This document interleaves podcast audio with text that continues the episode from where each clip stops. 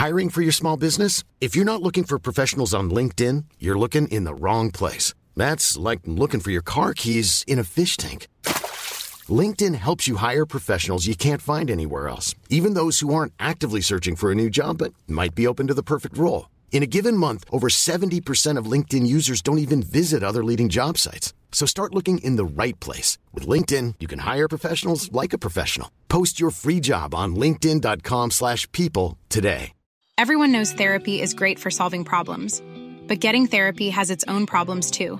Like finding the right therapist, fitting into their schedule, and of course, the cost. Well, BetterHelp can solve those problems. It's totally online and built around your schedule. It's surprisingly affordable too. Connect with a credentialed therapist by phone, video, or online chat, all from the comfort of your home. Visit betterhelp.com to learn more and save 10% on your first month. That's BetterHelp H E L P.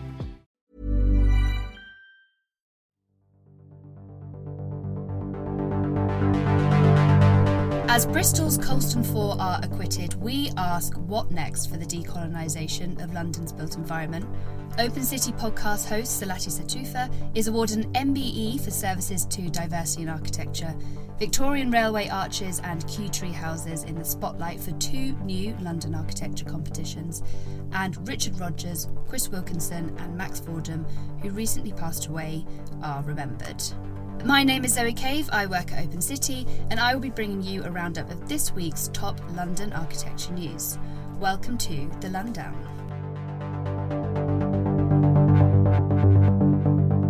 My guest this week is Rosamond Lily West. Rosamond is a curator, writer, and historian. Uh, welcome to the show, Rosamond. Thank you for having me. It's nice to be here.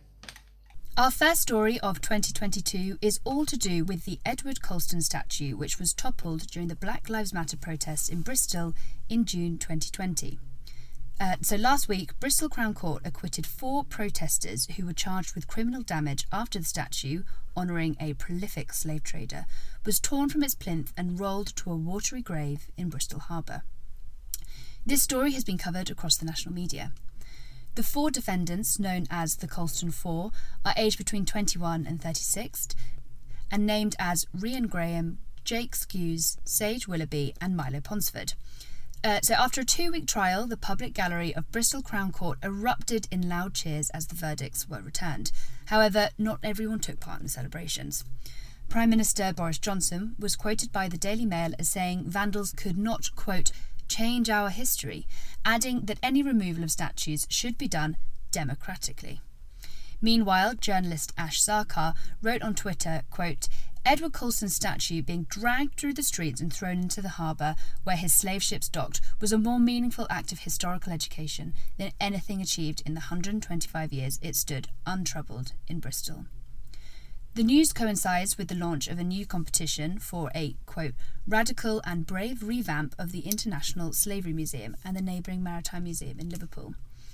The estimated £1.7 million contract will be awarded to a creative, innovative, diverse, and highly skilled team to revamp the two museums situated in a Grade 1 listed former warehouse on the historic waterfront. The project seeks proposals to transform the sensitive site, which played a key role in the growth of the British Empire. Um, it will be co produced through a democratic, diverse, and bold and truly representative process to improve exhibition spaces and circulation across the two museums, whilst also creating a new community space and entrance to the International Slavery Museum.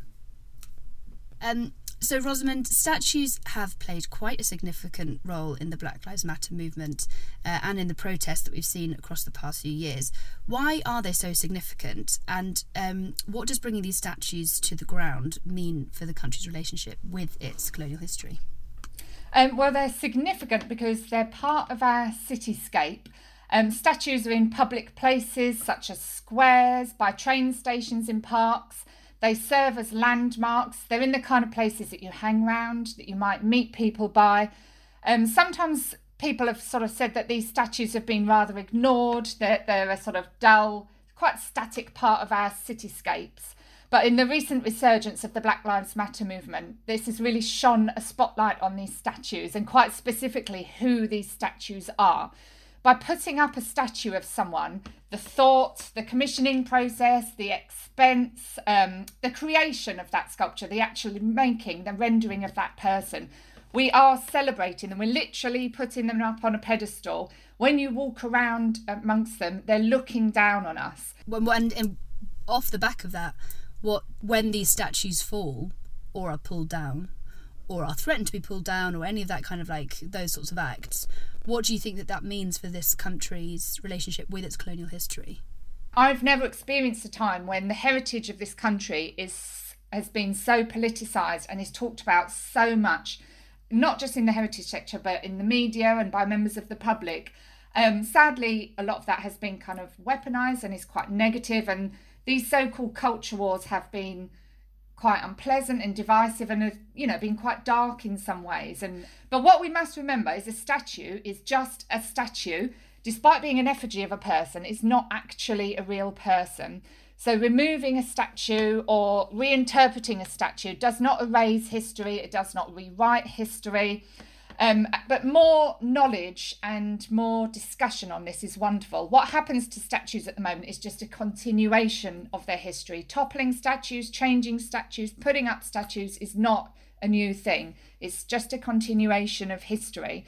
Um, but these conversations have been had for many years. Um, I mean, you, you gave the, the Colston example. Um, that was not a new discussion about Colston. Communities in Bristol had been talking about that for a long, long time, and really nothing had happened. They hadn't really been listened to. So it, it ended in that quite spectacular toppling of a statue. Um, but there's sort of the debate about whether to remove statues or reinterpret statues is very interesting. You, you know, you said about how we pick and choose certain individuals in history but also, uh, you know, another layer of that is we pick and choose what we say on the plaque beneath them, um, what we're celebrating them for. And changing or removing or reinterpreting a plaque does not take away from from what that person is initially famous for or maybe celebrated for, but it just gives further context and more knowledge, more discussion, more context is never, never a bad thing. that leads on really nicely to the next question because they're talking about the Police and Crime Sentencing Bill, which is being advanced through Parliament at the moment, um, there'll be a maximum 10 year sentence for anyone found guilty of criminal damage to a monument. Um, for, for you, Rosamond, what does this mean for the future of peaceful protest in Britain um, and for grassroots efforts to decolonise the built environment?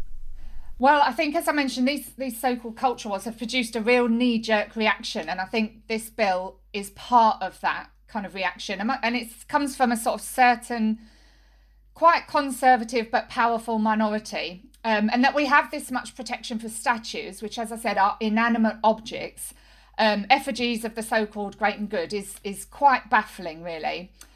Um, so, what it means for the future of peaceful protests in Britain is that they're under threat. It will become increasingly difficult to protest in this country and protesters will be threatened with more severe punishment.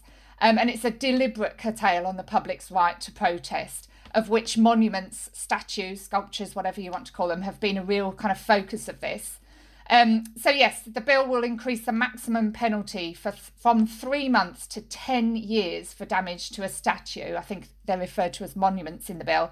So it's a clear message, I think, in response to the Black Lives Matter movement and the pulling down of the Colston statue in June 2020, which really threatened that kind of status quo, I think. So, what has been the impact of the Colston statue toppling and wider Black, Life, uh, Black Lives Matter protests in sort of like instigating like a deeper thinking about the colonial leg- uh, legacies of the built environment? Um, do you think that this recent competition in Liverpool shows that we're starting to invest more into addressing our colonial history, or is it does it feed into the culture war in any way? Like, what, what's your take on this from looking at what the cultural sector are doing?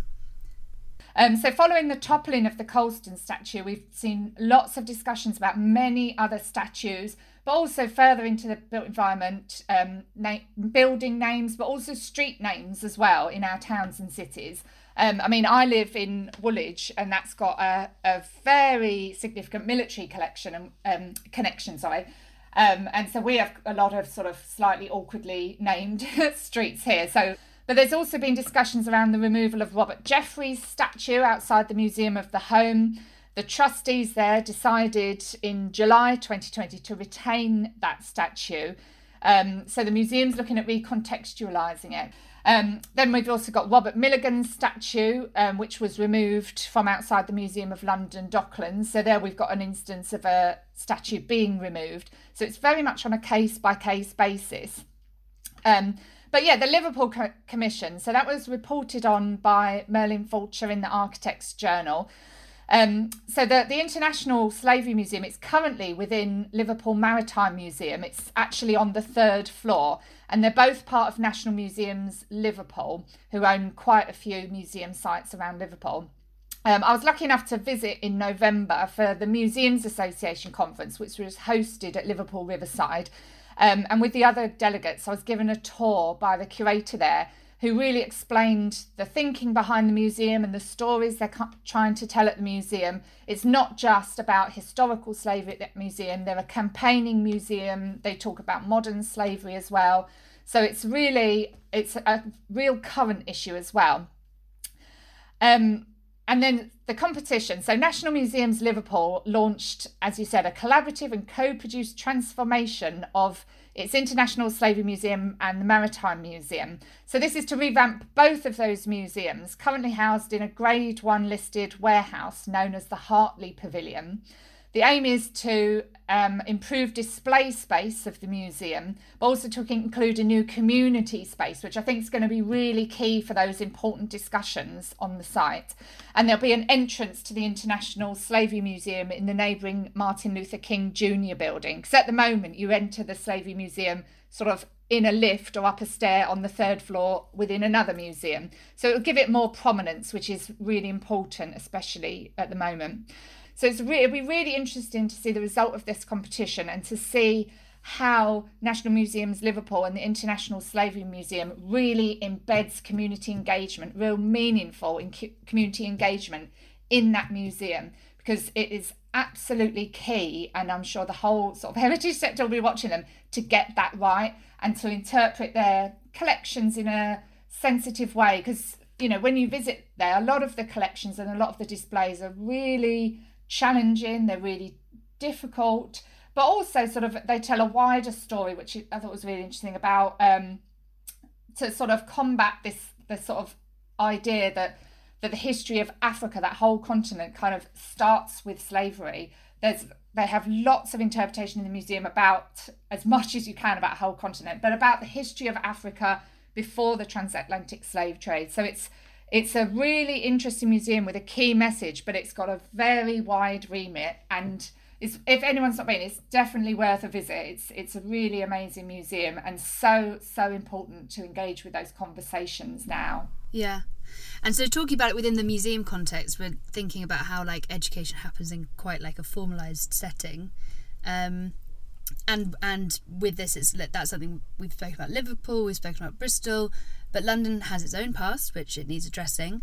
Um, and Rosamond, you run a walking tour with Open City um, of Canary Wharf and the East India Docklands, addressing the area's strong colonial ties to the empire. Um, so yeah, kind of shoehorning the bit about education back in. What does historical education out and about in the city play in in the discussion around racism in a more like contemporary sense? Oh, I think it's absolutely key using the built environment and using our public spaces as an educational tool about our colonial history is so exciting because it's accessible to everybody. You just have to walk outside your door and you can find things that will teach you about our colonial history. So, yeah, so London as a port city, like Liverpool, like Bristol, has and had a huge role to play in this discussion. Um, so I mentioned earlier the statue of Robert Milligan that has been removed from outside Museum of London Docklands, which um, I visit on my Open City tour, and we sort of we di- we discuss it. Um, so Milligan, he, he died in 1809, but the statue was created. The statue to him was created in 1813, and it was installed in front of the dock offices. Then relocated several times because of the uh, regeneration of that area, but it was put outside the Museum of London Docklands in 1997, which feels really recently. which is quite interesting, I think. Um, and Milligan was a, a merchant in Kingston in Jamaica. And by the time of his death, his business interests involved the ownership of over 500 enslaved people. Um, he was deputy chairman of the West India Dock Company and headed up a group of other very, very rich businessmen to establish these docks who had a monopoly on West Indian goods for 21 years. So the, that whole structure the, and the wealth that is on that part um, is in that dock system and came to that part of London is really built on the back of enslaved people and the, the trade that resulted from their labour. So uh, I think education and awareness of history is an essential part of the discussion around racism and confronting our colonial history. That sounds amazing, Rosamond, and I really, really appreciate hearing what you say about like the accessibility of the built environment of our public spaces as a form of education. Um, and if if anything that Rosamond just said about that maybe pricked your interest or sort of lit a fire in you, we do have Open City run the Golden Key Academy, which is designed specifically to create incredible urban storytellers, tour leaders who can basically take the the urban environment and turn it into an, a tour accessible to anyone who's interested. Um, key things for any of you who are interested. That's the 24th of January is the deadline. We run an open lunchtime meet and greet thing on the 19th if you wanted to find out more. Um, and you, that everything you need to know about it is on our website, which is open-city.org.uk, um, and you'll find everything you need there. Um, okay, on to the next story. So, Selasi Setufe, the young architect, host of Slavery in the City on the Open City podcast, and author of an up and coming Pocket London printed guide to Barking, was awarded an MBE for her services to diversity in architecture in the Queen's New Year's Honours last week, the AJ reports. The 31 year old is currently the Innovative Sites Programme Manager at Barking's Be First Regeneration Company and co director of Black Females in Architecture, a network she co founded in 2018 with a global membership of more than 400 people. On receiving this prestigious award, uh, Selasi said, It's a great honour to be recognised, and I hope this opens doors for even greater work to be accomplished. Most importantly, though, I look forward to increased awareness of the changes that are needed within the profession and to seeing action taken to make the profession more equitable and diverse. Alongside Selasi, there were a number of other built environment practitioners who were recognised in this year's honours. Hanif Kara, co founder of Engineers to the Stars, AKT2, and Professor in Practice of Architectural Technology at Harvard Graduate School of Design, was awarded an OBE for services for architecture to engineering and to education. Kara said, I am proud and full of joy for this recognition and very grateful to every single person that has supported me on all three endeavours, in particular my family and colleagues at AKT2. Uh, I could never have imagined an OBE when I arrived in the UK as a refugee in the mid 1970s. It's a great start to 2022. Also receiving an honour was Andrew Whalley, the Global Chair of Grimshaw for Services to Architecture and to Environmental Sustainability, um, and Es Devlin. Devlin was the mastermind behind the UK Pavilion at the delayed Expo 2020 Dubai and was made a Commander of the Order of the British Empire, CBE, for her services to design. So, Rosamond, what do you make of this list? I think every year when the list is announced, it prompts discussion and speculation, sometimes controversy. Um, but it's wonderful to see people from the built environment recognised, especially people of colour. Um, and it feels really inspiring to see Selasi Setufe to be honoured, uh, a young black woman working at diversifying the sector. Um, her work as one of the founders, as you mentioned, of Black Females in Architecture is crucial at diversifying a sector that is still very male and what, what do people say? Very male and pale. Um, and this could could be a real catalyst for change. This sends out a really strong signal, prompting young people growing up now to see the working in the built environment as a job that they can do. Um, and it feels really important and timely that Hanif Kara specifically mentions coming here as a refugee in the 1970s. Again, I think that's sending out a really strong message. And another good thing I think about these honours is that people can use it as a platform. Um, and I think it was interesting that he mentioned coming here as a refugee when current rhetoric on refugees is so deliberately in some quarters, deliberately negative and divisive. Um, on a similar note, you know, Andrew Whalley for his services to architecture and environmental sustainability. That again, that feels so crucial in the current climate. Um, as we feel the climate emergency and discussions regarding sustainability in the sector and the role that architects in the built environment can play in this. So I think this list, specifically why these people, these three people have been honoured, sends out a really positive message in terms of our priorities, um, priorities as a sector, but also priorities as a society, in terms of being serious about diversifying the sector and environmental sustainability as well. The most excellent order of the British Empire, under which MBEs, OBEs, and CBEs fall, was established in the early uh, 20th century by King George V. Um, Rosamond, do you think they are still relevant in today's society? Um, and what does it mean that they have been awarded to such a diverse, um, if not small, selection of architects? I think the use of the word empire is key here, and it's obviously problematic for all the connotations that that has um, such as the slave trade, um, colonialism, oppression, theft. Um, and is it still relevant today? I think it's important to recognise people um, and to celebrate their achievements and to have an award for that and to have those letters after your name as well is is a, is huge. It's a really big deal. But the use of the word empire, I think, is problematic. But as well as being problematic, I think you have to think what does that even mean today? It's just outdated and it refers to something that doesn't exist anymore. Uh, so, Lambeth Council is recruiting a creative team to rethink a series of Victorian railway viaducts in Vauxhall and Nine Elms that the AJ reported last week. Uh, the team selected for the estimated £80,000 contract will drop a high level vision document exploring the potential for a new strategic walking route helping to unlock new commercial, cultural, and community opportunities across 250 railway arches. So, the project, um, also supported by neighbouring local authority Wandsworth Council, um, the aim is for it to connect the high rise regeneration zone to Southwark's nearby low line. Um, for those of you high line, low line might have heard these sorts of terms float around a bit. It's been inspired by New York's High Line, and this low line is a linear regeneration of underused 19th century railway viaducts running through Bankside, London Bridge, and Bermondsey. Um, then further west in Richmond, we have an international competition has been announced for a series of spectacular tree houses at Royal Botanic Gardens Kew. Um, the competition, organised by Kew and the Museum of Architecture, will select teams to create three treetop installations across the 132 hectare UNESCO World Heritage Site ahead of a special exhibition in 2023. Um, the winning projects will communicate the value of good design and the role of sustainable materials and trees in tackling climate change.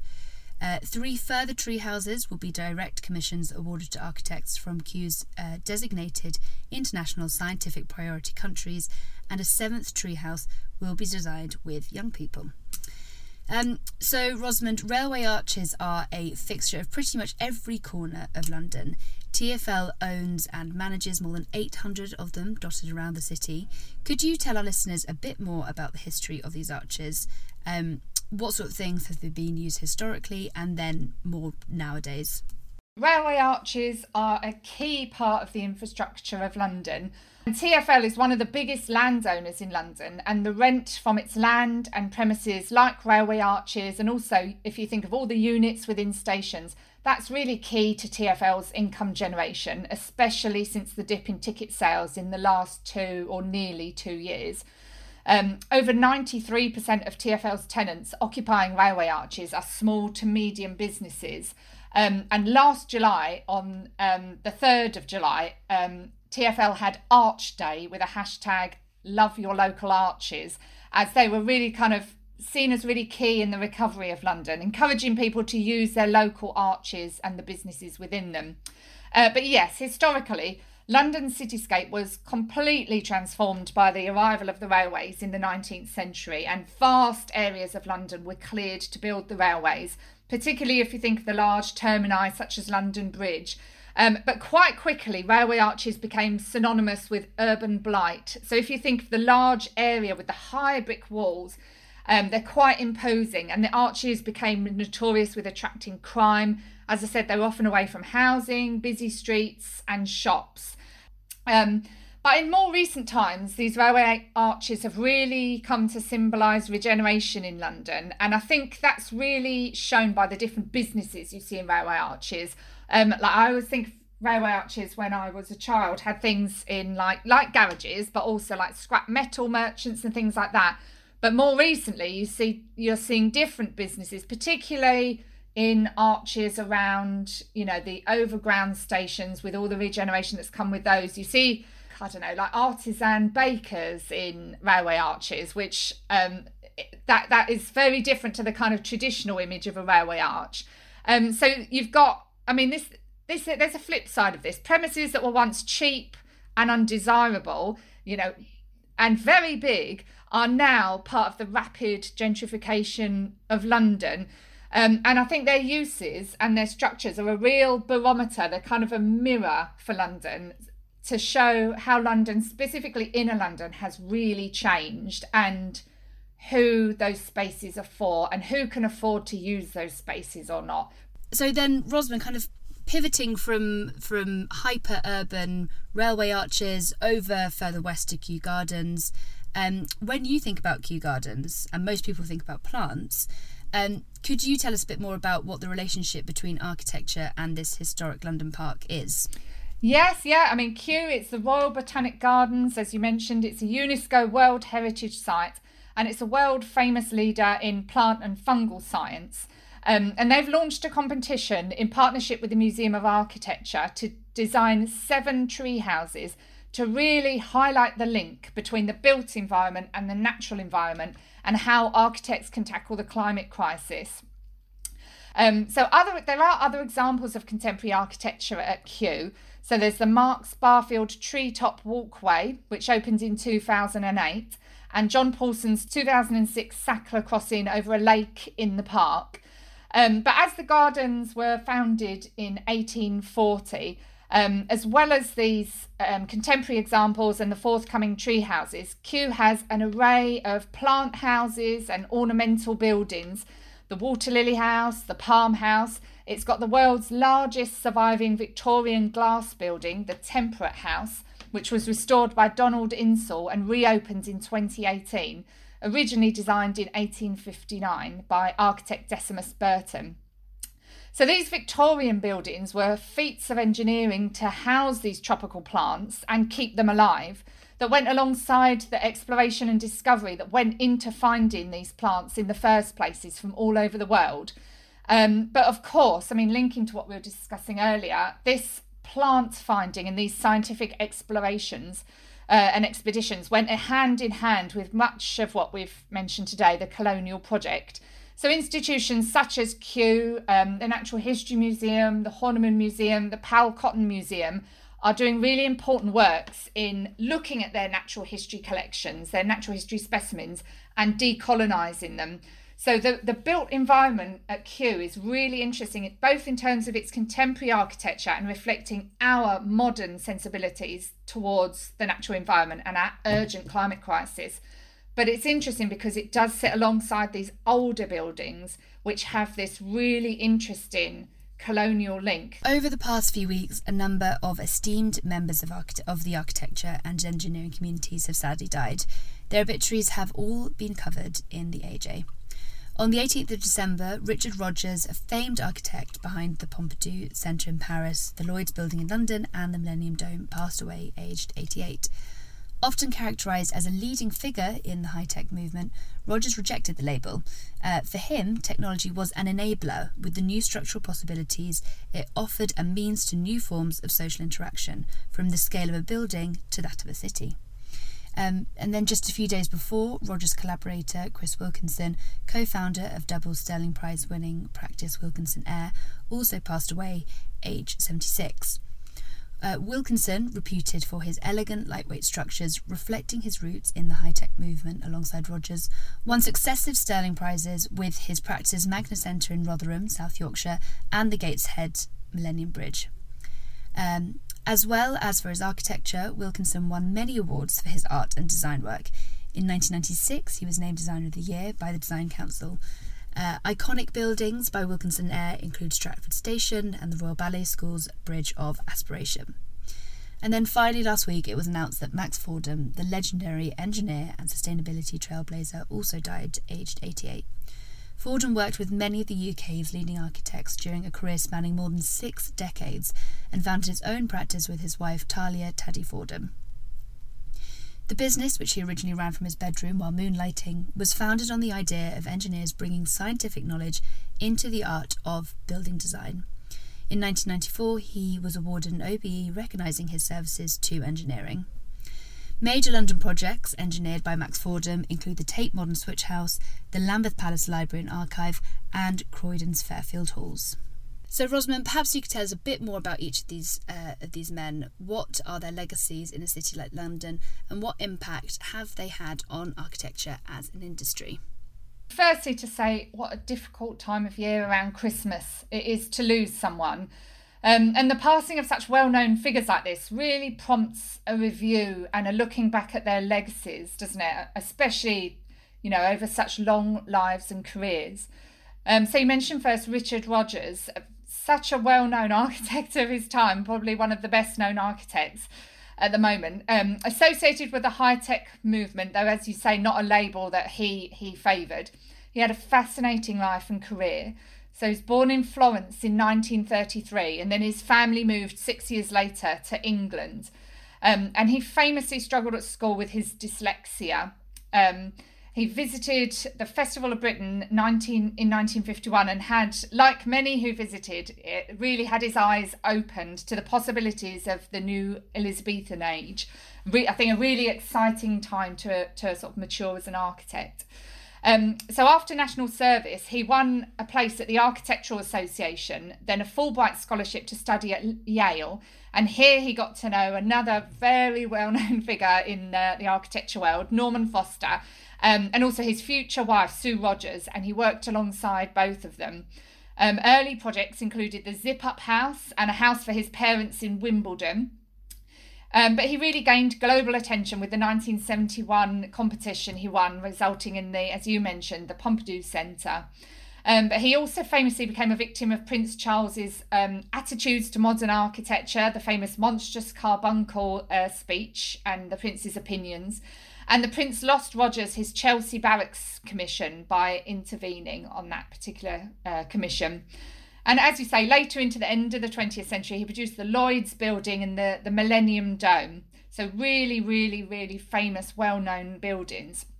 Um, and then Chris Wilkinson, founder of the double Stirling Prize winning practice Wilkinson Eyre, and another nod to the high tech movement. Uh, he studied architecture at the Polytechnic of Central London, which is now the University of Westminster. Um, and then after graduating in 1970, he worked with Denys Lasdun on the National Theatre. He worked with both Norman Foster and Richard Rogers, with Rogers on early versions of the Lloyd's building. Um, Wilkinson Eyre was his firm, and his partner was Jim Eyre, who survives him, and he worked with him since the 1980s. He worked on the redevelopment of Strat- Stratford Station in the 1990s, as well as Stratford Market Depot as part of the Jubilee Line extension. Uh, he also worked with the inventor James Dyson, producing headquarters in Malmesbury and a series of student accommodation pods for the Dyson Institute of Engineering and Technology. He wrote the book Super Sheds and was awarded, as you say, an OBE in the Millennium Honours List. Um, and then finally, Max Fordham founded the engineering business Fordham. Um, but what's so interesting, I think, about all of these men is who they worked with and the environment they operated within. It's very kind of lots of layers, lots of overlapping people and uh, practices. Um, so Fordham met Leslie Martin, famously designer of the Royal Festival Hall in 1954, and Martin really set him on his career path. Um, Fordham worked with Neave Brown, working with him on Alexandra Road Estate. Um, he lectured at Bath University, was a RIBA Honorary Fellow, and was awarded an OBE for services to engineering as well. So these three men in their careers, I think they really, um, you know, by, by um, having their obituaries and their deaths in such a short space of time, it really gives us uh, an opportunity to review and a fascinating snapshot of architecture from the mid to late 20th century to today. Um, and then their their legacies and their impact on a city like London. Um, I think Roger's impact on London is is um, you know he produced so many iconic buildings, and it's really difficult to imagine London without them. Um, you know the Lloyd's of London building and the Millennium Dome. The, those buildings, those shapes in London are so familiar, and they're so indicative of a certain time and a certain period, um, and they're instantly recognisable. Um, but also his work on shaping London, particularly um, post industrial London, with his role in 1997 as part of that urban task force, which resulted in that 1999 report towards, towards an urban renaissance. Um, so his work really shaped kind of post industrial London and inner London and has really sort of resulted in the London that we have today. Um, and Wilkinson's legacy, working with technology, producing these lightweight buildings that, along with Rogers, really kind of characterised their era. Um, Fordham's obituary by Richard Waite in the Architects Journal describes him as a green guru. And I think in the current climate of um, the climate crisis and really thinking about sustainability and the impact of the built environment, his legacy is really important. But I think sort of su- drawing all three of those men together and sort of summarising their importance today, I think a key word for this really, I think, is collaboration. Um, and I think all of these have really shaped a city like London. Great, thank you so much, Rosamond. It's been fantastic having you on. Um, it, for our audience, who who, where else can they find out more about what you've been up to, and where can they find out more about your work? Oh, um, probably um, Twitter is best. So I'm on Twitter at Rosamond hashtag Lil L I L. Um, so yeah, look me up on there. That's probably best. But thank you so much for having me. I've had such a lovely time. Thank you. Um, yeah, and and also everyone should know that Rosamond, as we said, does a walking tour with Open City, has a printed Pocket London tour with Open City, and wrote a chapter in the Alternative Guide for our book from 2020 now. Yes, yeah, yeah. Do come on one of my tours. I like. It's nice to meet people on the tours, and uh, yeah, it's nice to have good conversations on the tours and have a chat and chat about the buildings. And yeah, yeah, come along. You've been listening to the Lundown, a show from Open City rounding up the big stories in architecture and the built environment each week in London. If you've enjoyed the show and want to know more about any of the stories we've discussed, we recommend subscribing to the Architect's Journal, which has covered all these issues and many more too. You can find the show on Twitter or Instagram at, at Open City London or by using the hashtag Lundown, LNDDWN. Open City receives no public funding, so if you want to support our work, please go to open-city.org.uk slash support and sign up as an Open City friend. Open City is dedicated to making London a more open, accessible, and equitable city.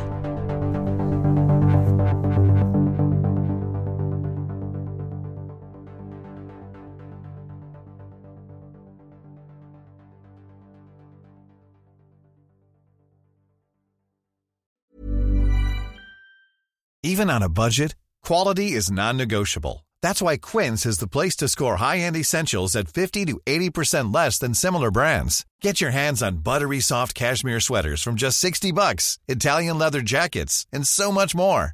And the best part about Quince, they exclusively partner with factories committed to safe, ethical, and responsible manufacturing. Elevate your style without the elevated price tag with Quince. Go to quince.com slash upgrade for free shipping and 365-day returns.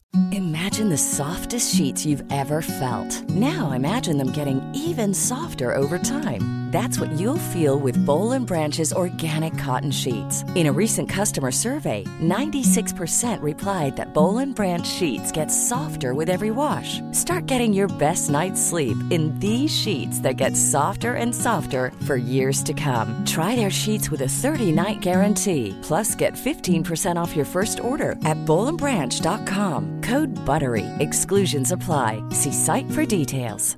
Need new glasses or want a fresh new style? Warby Parker has you covered. Glasses start at just 95 bucks, including anti-reflective, scratch-resistant prescription lenses that block 100% of UV rays. Every frame's designed in-house with a huge selection of styles for every face shape. And with Warby Parker's free home try on program, you can order five pairs to try at home for free. Shipping is free both ways, too. Go to warbyparker.com/covered to try five pairs of frames at home for free. warbyparker.com slash covered.